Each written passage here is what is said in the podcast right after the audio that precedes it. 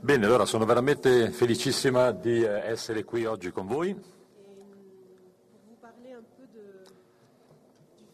Sono qui a parlarvi del fatto che per me la filosofia, l'erotismo e anche il pensiero, beh, secondo me sono tre elementi da pensare insieme, non possono essere separati. Ora, l'amore infatti, almeno lo penso, è un incontro. È un incontro incredibile, è un incontro sovrano, è un incontro con un altro, con una persona che ci ispira. Quindi noi speriamo che ci sia anche un riconoscimento reciproco. Questo riconoscimento esiste ed esiste ancora prima di ogni conoscenza. È qualcuno che verrebbe da un luogo magico e magari vorremmo essere completamente approvati dall'altro. Solo che molto spesso questo incontro non ha luogo. E perché non ha luogo? Perché quindi questo incontro invece quando ha luogo a volte provoca eh, malessere, sacrifici? E perché quindi si eh, trasforma, diventa odio e rifiuta di giudicare con ragione, rifiuta la sovranità, crolla all'interno di una passione selvaggia in cui noi esseri poi non ci accordiamo più? Ebbene, queste domande la filosofia le sta prendendo in esame. In effetti penso che tutto quello che riguardi l'amore ci appassiona e appassiona la filosofia. Ma di che amore parliamo? Quello di un, principe, di un principio divino? Quello di una qualità dell'essere? Parliamo forse di bellezza? Di grandeur? O forse di un essere particolare, che è quello che ci commuove al punto di non volerlo lasciare più? O ancora è un istinto, forse, che, come diceva Schopenhauer, pensa solo a perpetuare, a far continuare la nostra specie? Che cos'è? È una conoscenza o forse è un'illusione? E cosa diventa l'amore se noi non siamo mortali? Ora, questa mia presentazione l'ho intitolata Psicosofia dell'amore, tra desiderio e stordimento. Allora, psicosofia, sapete, è la saggezza, la conoscenza dell'anima. In effetti sì, l'amore probabilmente è la conoscenza più alta, più elevata che abbiamo dell'animo umano. È però vero che, come credo sappiate, è anche la più grande delle fonti di illusione. E non è certamente il primo dei paradossi che incontreremo in questa presentazione. La storia infatti di amore e desiderio è tanto eh, antica quanto l'umanità. Da quando abbiamo tracce di scritti e anche di archivi, questa coppia di elementi ha sempre posto dei problemi. Il desiderio infatti si trova nella discontinuità. L'amore quindi spera, l'amore promette una continuità da dare, da offrire. Il desiderio ha bisogno infatti della mancanza per diventare fiamma, ma anche della presenza per scoprirsi. Ha bisogno del ricordo per avere possibilità di pentimento e poi del futuro per proiettare nel futuro lo schermo dei nostri fantasmi. L'amore in effetti costruisce un ora, un adesso che vuole essere un sempre trasforma un'elezione, una scelta in un'evidenza e la conoscenza viene trasformata in riconoscenza. Potrebbe anche trasformarsi in odio. Quindi perché, mi domando, mettere l'amore tra desiderio da un canto, stordimento dall'altro? Dunque, in italiano è abbastanza facile questa etimologia. La parola desia, almeno francese, viene dal latino desiderare, appunto, che l'italiano ha tenuto. Questo è stato formato da sidus, che vuol dire astro, la stella o anche il pianeta. Ora, nel senso letterale, desiderare significa cessare di, smettere di contemplare la stella. Cosa significa allora cessare di contemplare una stella, smettere di contemplarla? Beh, come quindi la parola desiderio, che poi ha preso una grande ampiezza oggi, può essere veramente nato da questo evento così strano? Ovvero non guardare più l'astro. Ora, sulla base di questo, ci sono direi due percorsi di interpretazione che si aprono a noi, sono praticamente opposti. Il primo in effetti prende in esame, eh, come sembra farlo peraltro il latino dell'epoca, quello del XVI secolo, che il desiderium, prima di significare voglia di, faccia riferimento alla constatazione di una mancanza, di un'assenza, piuttosto che di una perdita. Ora, gli autori latini eh, utilizzano comunemente il termine desiderare nel senso di rimpiangere, deplorare la perdita di qualcuno, di qualcosa che ci apparteneva. L'idea primitiva, quindi, ripeto, è negativa. Chi desire, quindi chi desidera, è in qualche modo in una sorta di mancanza della stella, della persona della cosa che appunto manca, che non c'è più. Il senso positivo, augurare, auspicare, cercare di ottenere, arriva invece molto dopo ed è il senso che noi conosciamo anche in francese, peraltro, quindi è la voglia, il desiderio. Il secondo percorso di interpretazione, invece, della parola desiderio ci chiede di tornare alla radice da cui deriva, siderationem, sideris, siderationem, cosa che troviamo appunto già da partire dal XVI secolo col significato di necrosi, di cancrena, cioè uno stato di annientamento che viene attribuito all'influsso negativo delle stelle, cioè degli astri, sulla vita o sulla salute di una persona. Sideratio, latino, è l'azione funesta degli astri, è un'insolazione, è un derivato, riprende quindi da siderare. Quindi ripeto, abbiamo l'astro, il sidus, l'influenza dell'astro, quindi sideris o siderationem. Abbiamo quindi il desiderio, quindi desiderationem. Quindi quando cerchiamo allora di essere sotto, se volete, l'influsso di questo astro oppure dentro la sua orbita, ecco cosa proviamo. In questo caso il desiderio è ciò che ci fa uscire da quest'area. Non dobbiamo quindi rimpiangere la mancanza di questo astro funeste, semplicemente bisogna essere contenti invece che abbiamo desiderio di guardare altro. In francese non so se in italiano passa lo stesso concetto, comunque la parola sidération non ha mantenuto però quel carattere eh, negativo che eh, sembrava appunto avere quando era apparsa nel XVI secolo. Ora, se faccio riferimento a questo secondo senso o accezione, il desiderio è una forza motrice, è una forza sgorgante, dinamica e soprattutto è una forza liberante. In effetti ci toglie alla potenza dell'ideale, quindi l'astro abbiamo un individuo minacciato di stupore. Quindi è proprio nel mito della Gorgona, quindi il Perseo, che taglia la testa della Medusa e quindi lo sguardo pietrifica tutti coloro che la guardano. Ebbene, da questa ferita profonda sgorgano due fonti di sangue, che sono poi raccolti da Eschepsios, il primo psicanalista, il primo medico. Ora, da una, da una, parte abbiamo un veleno mortale, dall'altra parte abbiamo il suo antidoto a questo veleno, è un rimedio che risuscita i morti. Ora, nel mito quindi appare mm, chiaramente, direi, questa simbolica doppia che ha luogo tra vita e morte, tra la pietificazione da una parte e invece lo sgorgare della vita dall'altra, cosa che troviamo nell'etimologia proprio della parola desiderio. Ora, è proprio per questo che il desiderio può essere visto in diversi modi, o come ciò che ci fa rimpiangere l'astro perduto, oppure come una forza di liberazione.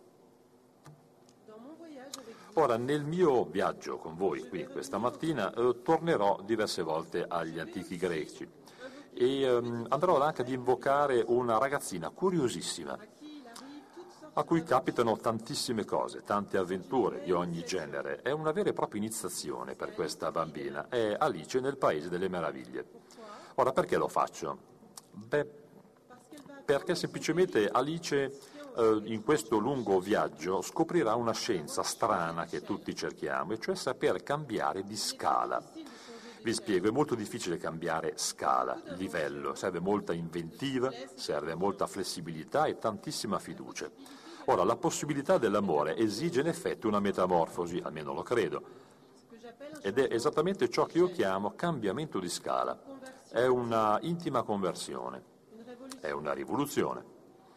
Credo infatti che non ci possa essere cambiamento di scala senza un esilio. Non ci può essere migrazione al di fuori di sé. Quindi è esattamente ciò che propone anche la filosofia, e cioè spostare i concetti dal loro sito natio e farli poi ripetere, risuonare in un'altra terra. È ciò che cercherò di fare questa mattina.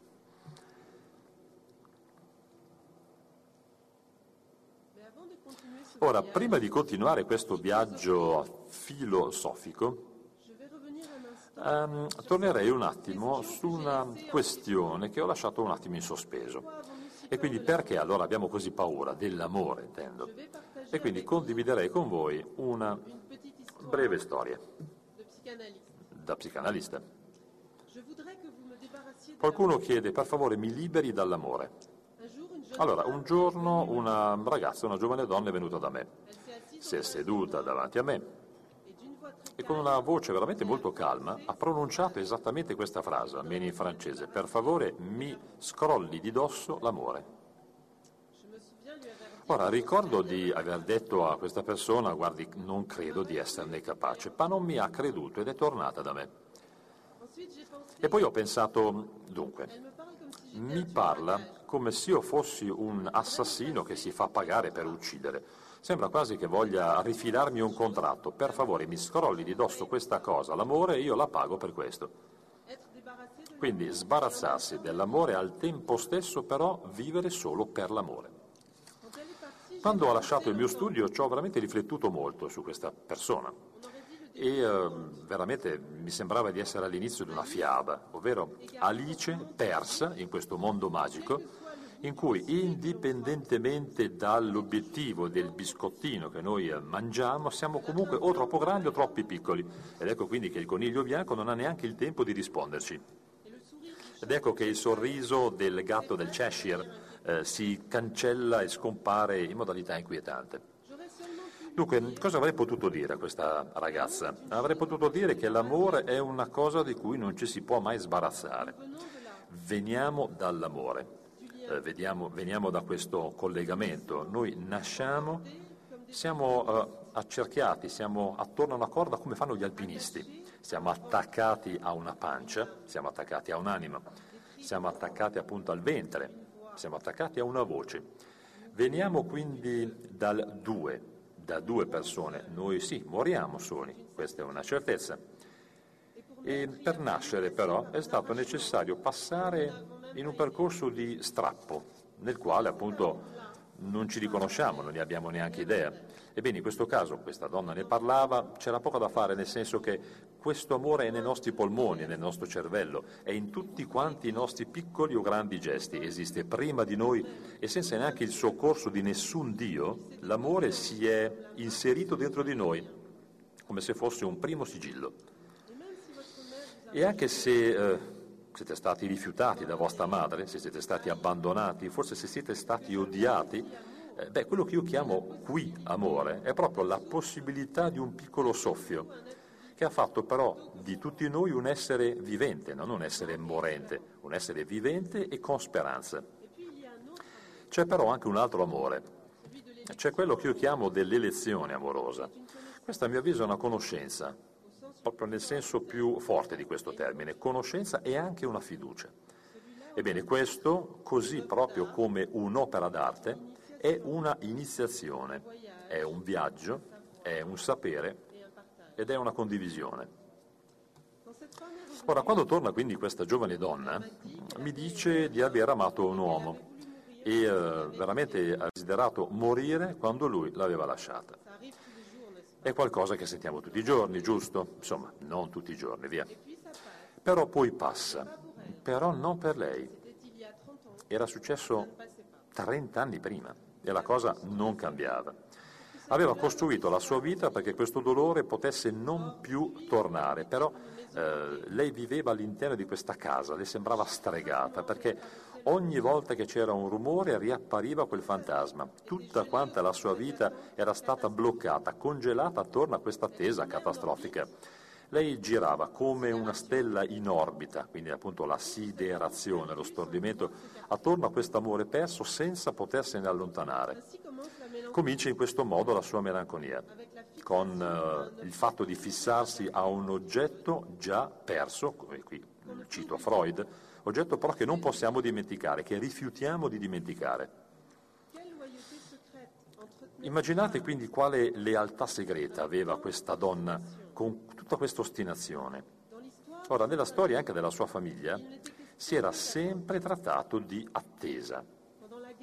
Durante infatti la prima guerra mondiale, nel 14-18, eh, la bisnonna di questa giovane donna aveva aspettato il figlio unico, che era partito, era andato a combattere sul fronte russo quando aveva 17 anni. Allora, 17 anni appunto è anche l'età che aveva questa ragazzina, non più ragazzina, quando si era innamorata di quell'uomo. Ebbene, allora, ehm, purtroppo la bisnonna era morta per una malattia pochi giorni prima del ritorno di suo figlio, che invece era stato era indenne, non era stato neanche ferito miracolosamente in guerra. Questo figlio, quindi, il sopravvissuto, quindi suo nonno, Anche lui ebbe un figlio, unico, con una giovane donna russa. Questa donna, però, questa russa, scelse di tornare nel suo paese e di abbandonare il figlio al marito. Quindi questa mia paziente mi rendo conto che veniva proprio da un, un lignaggio fatto solo di abbandono, di attesa, aspettava, attendeva senza saperlo, una sorta di rovesciamento e cambiamento del destino che potesse venire a riparare i traumi di questa grande storia. Perché quindi siamo fissati su queste ripetizioni mortifere? Perché l'amore che si dà per l'evento, quello più nuovo, quello più insperato, perché l'amore allora è preso così spesso all'interno del destino, da generazione in generazione? Un giorno quindi, eh, consultando anche un piccolo manualino familiare, mh, mm, di supporto alla famiglia, ehm, questa donna quindi eh, impara che il padre aveva un gemello morto però alla nascita, si chiamava Serge, guarda caso lo stesso nome dell'uomo che lei aveva amato. Allora ha capito che nella sua storia li, li, comprendeva, li includeva tutti, e cioè la bisnonna che aveva aspettato il figlio per tutta la guerra, il nonno la cui moglie russa era scomparsa subito dopo il parto, il fratello scomparso alla nascita di suo padre e di nuovo lo stesso nome della persona di cui lei si era innamorata. Ebbene, questa è una donna che sicuramente avrebbe, lo si diceva lei, aspettato fino all'ultimo momento, avrebbe raccolto tutte le attese del mondo perché tutti quelli che noi amiamo scompaiono, diceva. Ora, tutto ciò che si ripete nell'amore sono proprio le condizioni della comparsa stessa, dell'apparizione dell'amore. È per questo che bisogna sempre stare molto attenti alla prima volta. Allora, eh, chi in effetti si guarda un attimo indietro, chi guarda questi visi amati, eh, sovrappone il corpo sepolcrale a quello ancora vivo delle persone vive. Ora noi ripetiamo, ripetiamo per fare tornare, per fare legittimare, se volete, un passato sul quale però non abbiamo certo presa. E facendo così noi facciamo tornare anche i fantasmi. Il futuro spetta ai fantasmi, eh, diceva, scriveva Derrida. Fantasmi che non sono solamente persone che tornano dal passato, ma sono eh, esseri che ci implorano di ricordarci di loro. Sono delle entità che parlano dai limiti di un mondo in cui sia virtualità che realtà si mescolano, in cui il visibile e l'invisibile scambiano, invertono i loro ruoli, dove siamo noi. Siamo noi ad essere accompagnati a capire, a cogliere ciò che non avremmo neanche dovuto vedere. Quindi un fantasma in effetti ci ricorda che cosa? Un passato, un passato che non ha mai preso la forma di un presente. Beh, direi che è una sorta di stregoneria che sembra quasi un riconoscere, un riconoscimento. Ed è così quindi che gli adulti, parato molto spesso, cadono, tra virgolette, in amore. Dopodiché si riuniscono attorno a totem, inventano parole magiche, a volte maledette, creano dei riti e cosa fanno? Beh, cercano di dimenticare che l'odio eh, eh, arriva dall'origine, origine come l'amore. Quindi l'amore non è solamente una storia siderale, di stordimento, astrale e nuova, è anche l'amore una storia di fantasmi. E i fantasmi, lo sappiamo, non fanno che tornare. Ora, la filosofia ha pensato alla ripetizione ben prima di quanto abbia fatto la psicanalisi. Ad esempio, sia per Kierkegaard ma anche per Nietzsche, la ripetizione è legata a una prova, è una prova selettiva. Nietzsche infatti scrive che bisogna liberare la volontà da tutto ciò che l'incatena, facendo della ripetizione l'oggetto del nostro volere. Per quanto riguarda Kierkegaard, beh, lui fa della ripetizione il fatto puro di un concetto ovvero passare a rimanere come tali all'esistenza. Allora Freud invece la calcava su questa pulsione della morte. Perché in noi allora c'è questa volontà di rivivere la stessa situazione, la stessa emozione, e in modo particolare quando questa situazione ci ha feriti. In effetti ciò di cui noi soffriamo, eh, senza comprenderne l'origine, Beh, si presenta innanzitutto come una sorta di déjà vu, qualcosa che abbiamo già vissuto e già visto. È questa sorta di ripetizione del sintomo, litania ripetitiva del sintomo che pesa sulla vita del soggetto, la nostra ovviamente, impedendoci di uscirne. L'insonnia, piuttosto che il mal di testa, piuttosto che le infezioni sulla pelle, fobie, mm, abbandoni ripetuti, ma anche delle violenze coniugali, delle crisi depressive, la voglia di farla finita. Tutti questi sintomi fanno cerchio attorno a un X non noto, sconosciuto, questo oggetto del desiderio che non riesce neanche a farsi rappresentare.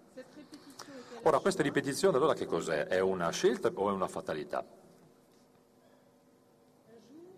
Un giorno ci rendiamo conto che sotto la diversità apparente, almeno delle nostre esperienze, e considerando la distribuzione anche che di noi fa il caso, ci potrebbe essere una logica, una logica del desiderio, che porta quindi la vita a eh, rompersi e a sgretolarsi nello stesso posto. Se noi infatti cerchiamo con tanta pazienza all'interno dei sogni, eh, se cerchiamo gli atti mancati, quindi il motivo per cui bisogna far ripetere quella cosa, ebbene arriviamo a volte a cominciare a vedere questa penombra che protegge la ripetizione. L'abbandono, la crisi, l'angoscia esistono proprio per impedire al soggetto di poter percepire le varie lealtà infantili, che sono quelle che lo proteggono. Più insistenti ancora dell'io stesso mantengono e tengono chiuso il campo del futuro. È però vero che pensare a ciò che si ripete vuol dire precisamente pensare alla discontinuità. Eh, come diceva di nuovo Kierkegaard, ripetere vuol dire comportarsi, certo, ma davanti a qualcosa di unico, di singolare, qualcosa che non ha nulla di simile e nulla di equivalente. La ripetizione, infatti, ben lungi dall'essere una replica all'identico, esprime invece una singolarità contro ciò che è generale e nell'ordine temporale la frattura del discontinuo contro invece la permanenza. È quindi con un atto decisivo di libertà, a mio avviso, che il soggetto si vede dare ancora una volta e in un qualche modo accesso a lui stesso. Questo in effetti ci fa porre tanti eh, quesiti sul significato enigmatico di questa sorta di ripresa e lo scopo della libertà. Ora, la ripetizione infatti suppone uno sconvolgimento radicale nei confronti della persona a cui questa stessa libertà fa vivere questo sdoppiamento. Quindi invece di andare dallo stesso allo stesso, beh, ci si ricorda che questo è un orizzonte per l'uomo, nel senso di Nietzsche, ovvero di una realizzazione. Il fatto stesso, cioè della fatalità, della libertà di un individuo desiderante.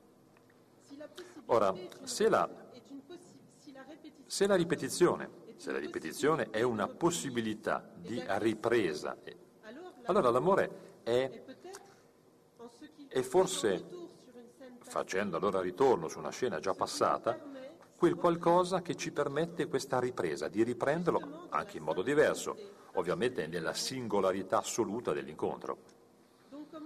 Quindi allora come pensare all'amore? Un amore quindi che si dà, si dice, si racconta come un'esperienza assolutamente radicalmente nuova, senza però dimenticare questo effetto di ripetizione.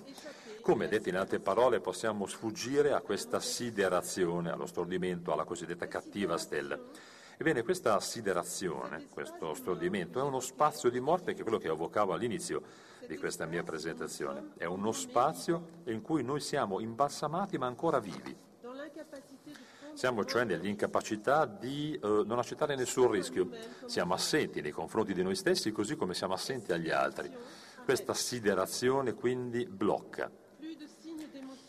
Quindi non ci sono più segni di emozione, non ci sono neanche segnali di paura, tutto quanto è bloccato, congelato. E quindi un blocco sull'immagine nei confronti di quella stessa stella.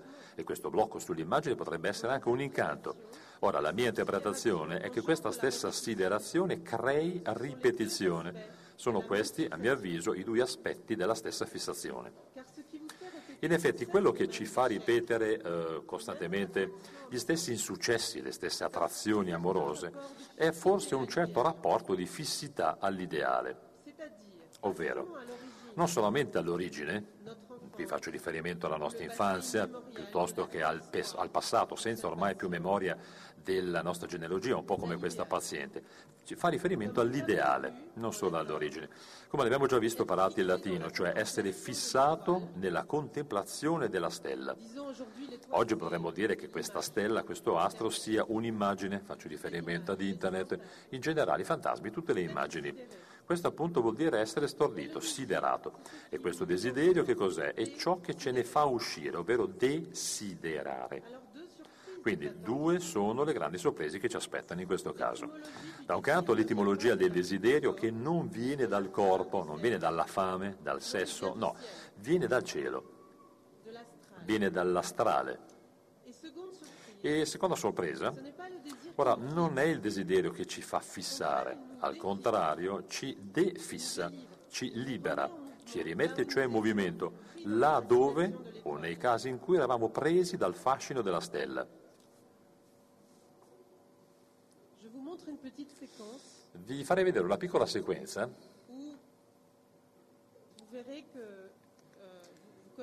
Allora, sicuramente beh, conoscete tutti questo film. Allora, c'è Charlot che fa qualcosa con gli occhi bendati. È in un mondo incantato, questo è il mio stordimento, la mia siderazione. girerà in giro, si sposterà come un uccello libero, però nel suo mondo, ok? Fissato. Questo è ciò che intendo, almeno io, ripeto, la mia interpretazione di questa sideralità. A un certo punto si toglie la benda dagli occhi. E si sveglia. È lì che in questo momento, vedete, Charlot entra in questo desiderio, però potrebbe cadere, inciampare in ogni singolo minuto. E questo che è pericoloso nel desiderio, che possiamo cadere in ogni momento.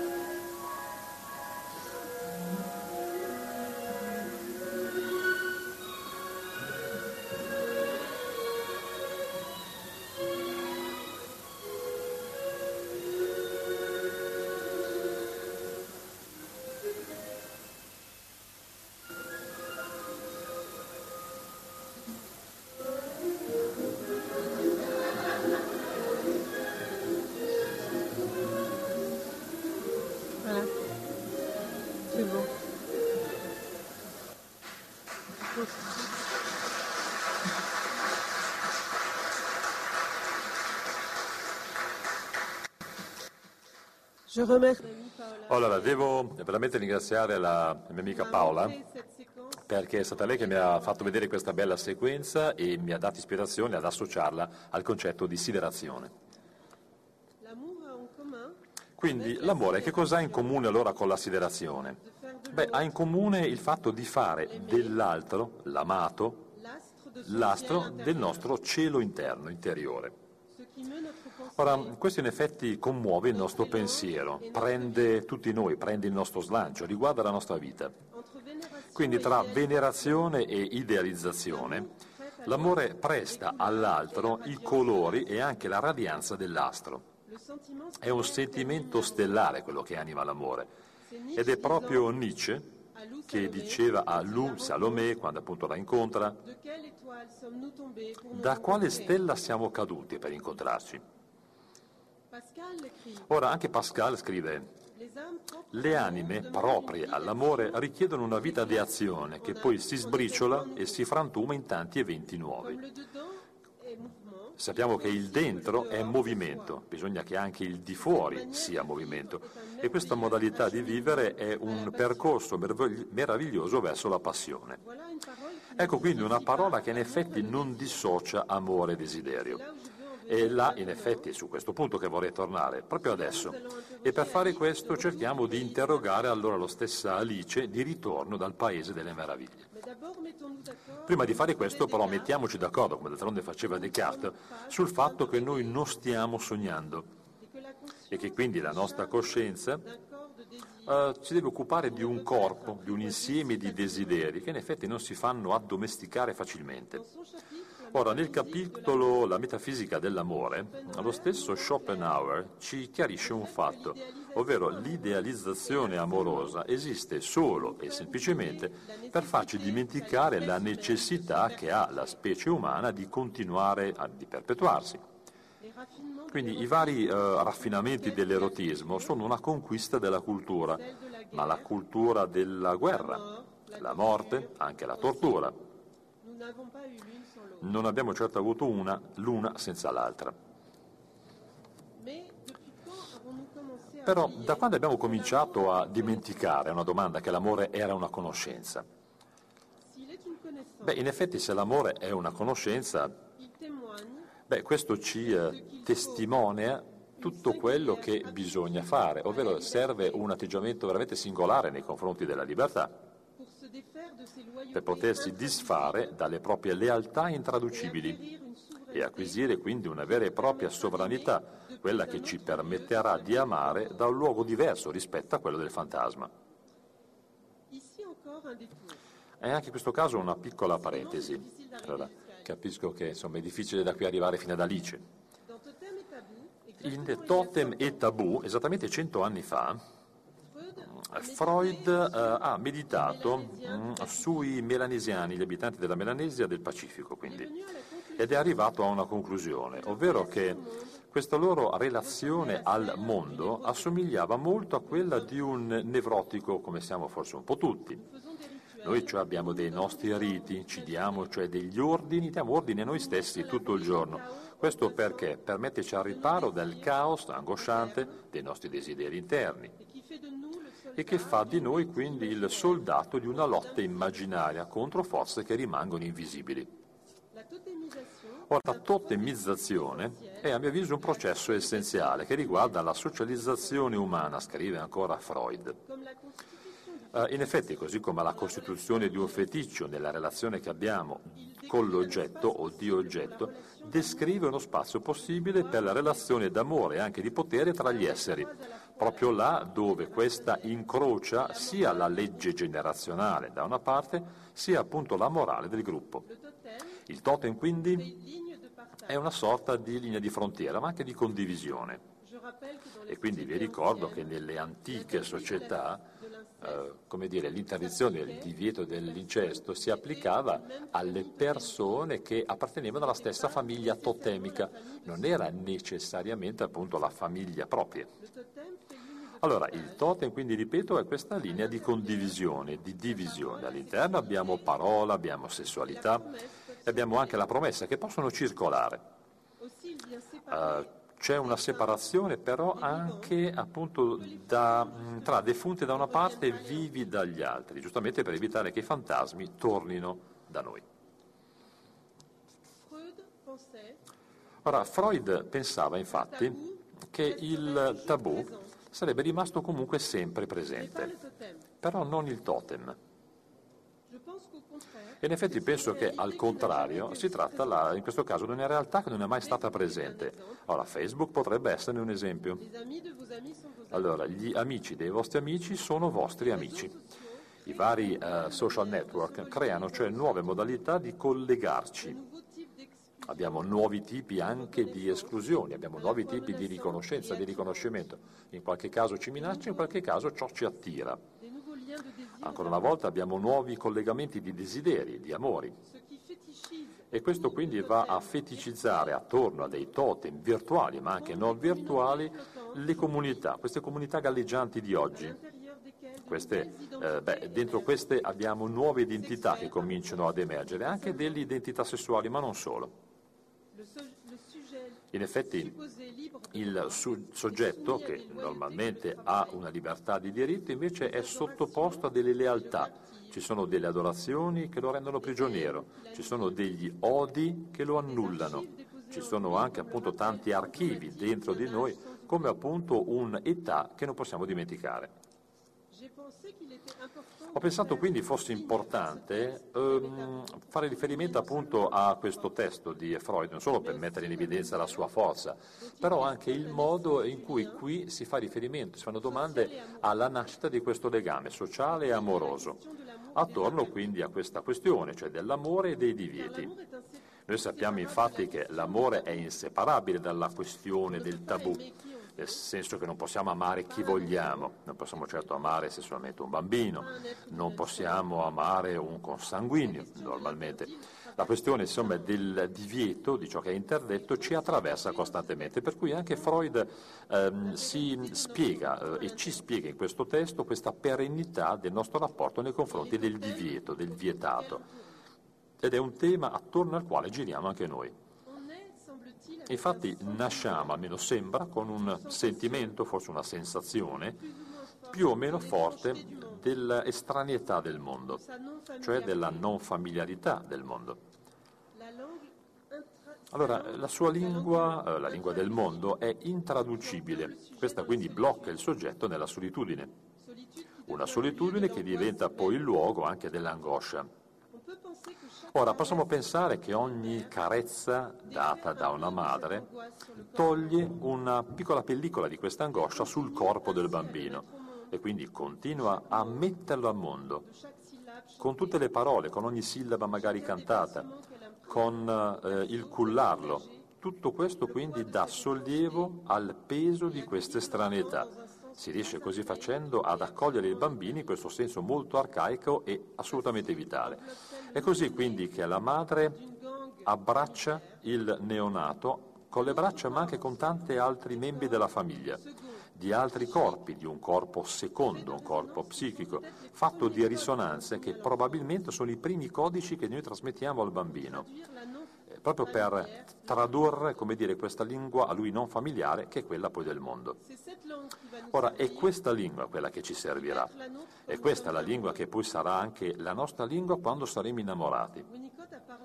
Winnicott, ad esempio, parlava di safe space e lo faceva appunto per descrivere questo spazio di sicurezza tra l'immaginario da un canto e la realtà dall'altro quando in effetti eh, c'è amore per accogliere le forme che sopravvivono, le forme che noi seguiamo senza saperlo, andando quindi a cercare proprio come Alice quali sono allora le parole magiche. Ora, senza tutto ciò non c'è neanche possibilità di desiderio.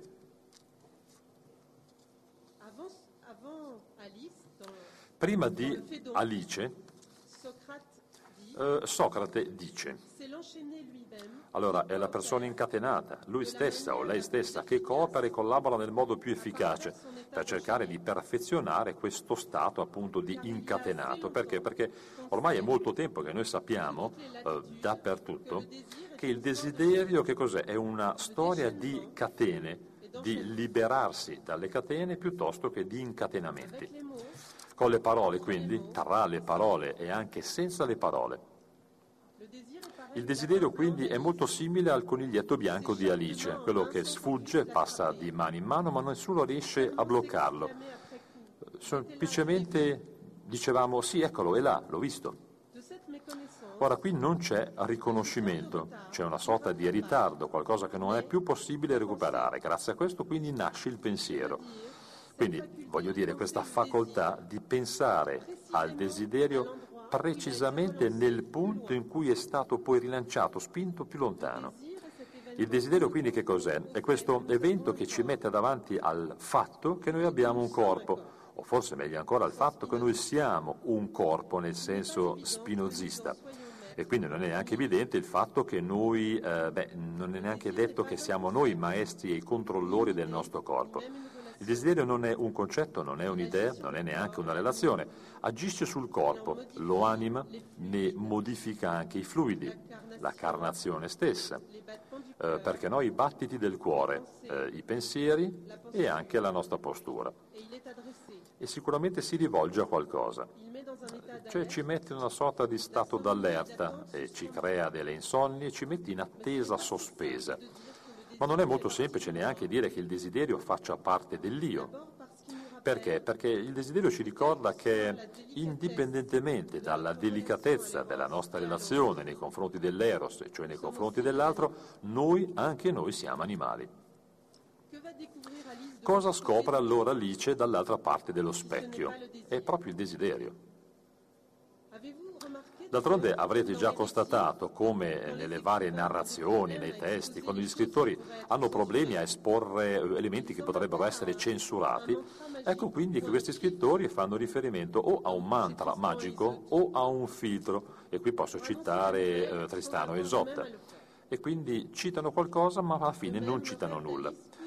Allo stesso modo è il sogno di Alice quello che copre la sua realtà che è veramente sotto alta tensione. Quindi Arrivando quindi proprio sotto il naso di Alice il nostro nome comune che avevamo da bambini, ecco quindi il coniglietto bianco che la toglie, la strappa dalla sua lettura, gli toglie anche la bambola, gli toglie un momento di infanzia.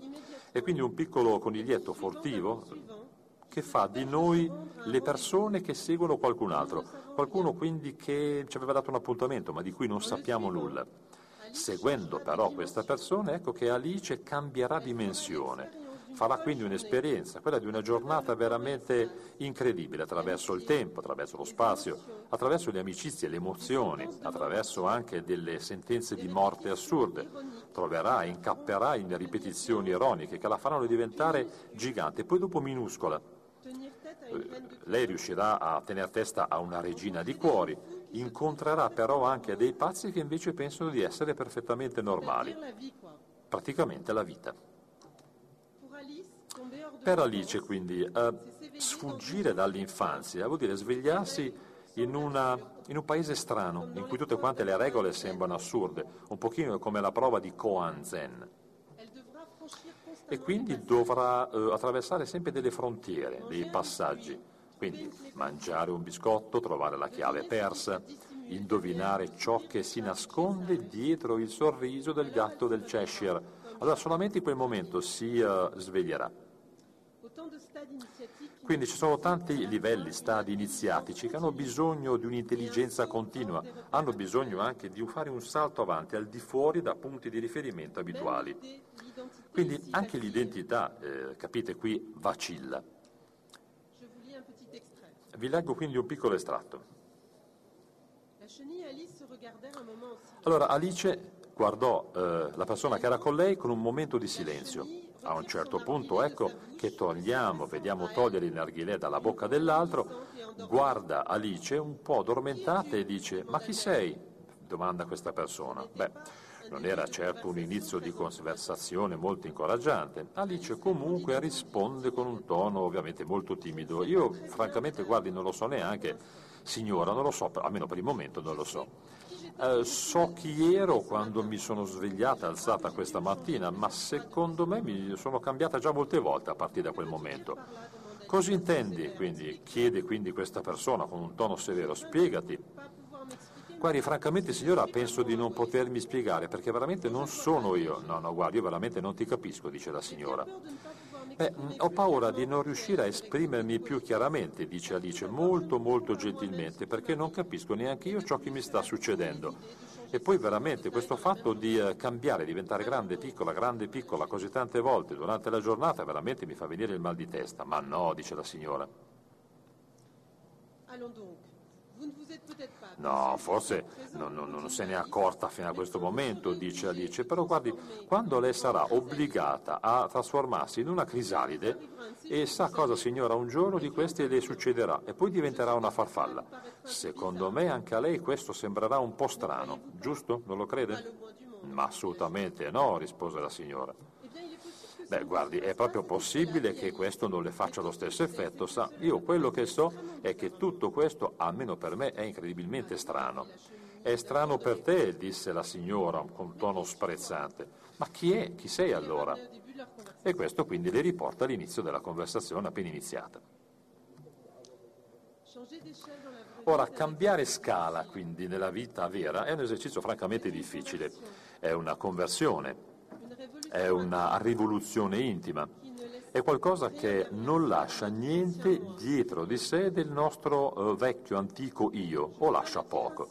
Potrei dirlo anche in altre parole, potrei dire che il desiderio è un percorso molto rischioso, all'interno del quale possiamo perdere identità, possiamo perdere ragione, possiamo perdere il sonno, piuttosto che la fiducia nella vita, per qualcosa che invece è tanto veloce e fugace come un coniglietto bianco. Ora, l'amore che cos'è? È un modo di fissare questa uh, rivoluzione costante del desiderio. Sono necessarie delle condizioni, ad esempio la ripetizione, e serve una grande affidabilità. Questo diventa una base e diventa una promessa. Serve anche una credenza, il credere ripetutamente nell'identità. Crediamo cioè di essere lo stesso che ha amato, ama e amerà. Ebbene, questo, questo pensiero ci apre a qualsiasi giuramento. Avrei voluto parlarvi anche degli antichi greci, però capisco bene che ho già esaurito il mio tempo. Uh, l'avrei fatto volentieri perché appunto uh, Platone, in diversi dei suoi dialoghi, forse ne avete già parlato in questi giorni qui a Modena o nelle altre sedi, eh, dice, scrive qualcosa che per me è fondamentale per quanto riguarda l'amore, intendo. Quindi vi consiglio veramente di uh, fare riferimento veramente al banchetto. Ora, per concludere allora, Vorrei dire che entriamo in questo momento all'interno di un'era, francamente ne ho un po' paura, è una glaciazione certo ma molto lenta, è un'anestesia continua ma leggera. E lo facciamo quindi con dei passatempi, dei giochi già organizzati, dei pensieri che sono prediretti e degli oggetti che, come direbbe Pascal, noi utilizziamo solo per divertirci. Blocchiamo il fatto di meravigliarci, non ascoltiamo, viviamo un cambiamento di scala. Allora, in questo momento poi siamo di fretta, siamo pressanti e c'è melanconia nei nostri occhi, davanti ai nostri occhi. Quindi bisogna tornare verso noi stessi, forse in un modo un po' diverso. Dobbiamo farlo quindi per scoprire direttamente, grazie a questo, a causa di questo, un vero e proprio desiderio che dipende dal fatto di essere meravigliati di qualcosa, una meraviglia veramente molto pura. Sapete insomma cosa vuol dire meraviglia eh, in filosofia? Tutto questo quindi ci permette di scoprire, ripeto, una meraviglia che sicuramente non si scontra con il terrore. Immediatamente però si apre davanti a noi una possibilità di percezione, di percepire qualcosa di nuovo. È un vero e proprio incontro, vediamo in fondo una luce, vediamo cioè il gusto della frutta dell'oscurità. La nostra sensazione è anche di poter incontrare il mondo e poi anche gli altri, l'altro. Immediatamente l'altro ci risponde a volte no, ma molto spesso lo dimentichiamo tutto questo. In effetti creiamo appunto qualcosa che ci possa proteggere, magari ci protegge da un amico immaginario, però noi non vediamo che il dispositivo stesso è proprio su di noi, è la paura di essere vivi. Rischiare cioè di essere vivi cosa vuol dire? Vuol dire anche amare e di nuovo vuol dire conoscere. Ora, se il desiderio, cosa peraltro che ci ricorda la stessa memoria latina e anche l'italiano, ora, se questo vuol dire non guardare più la fissità dell'ideale, non guardare più o non avere più l'incanto sullo stesso astro, sulla stessa stella, e beh, contemporaneamente noi ne teniamo la conoscenza segreta di tutto ciò, ovvero tutto ciò che sostiene il vuoto dell'albero, dentro il quale appunto Alice va a cadere, a nascondersi seguendo il coniglietto bianco. Ebbene, se seguiamo questi concetti, se speriamo appunto che svegliandoci la mattina il mondo sarà cambiato un po', lo speriamo noi, grazie mille.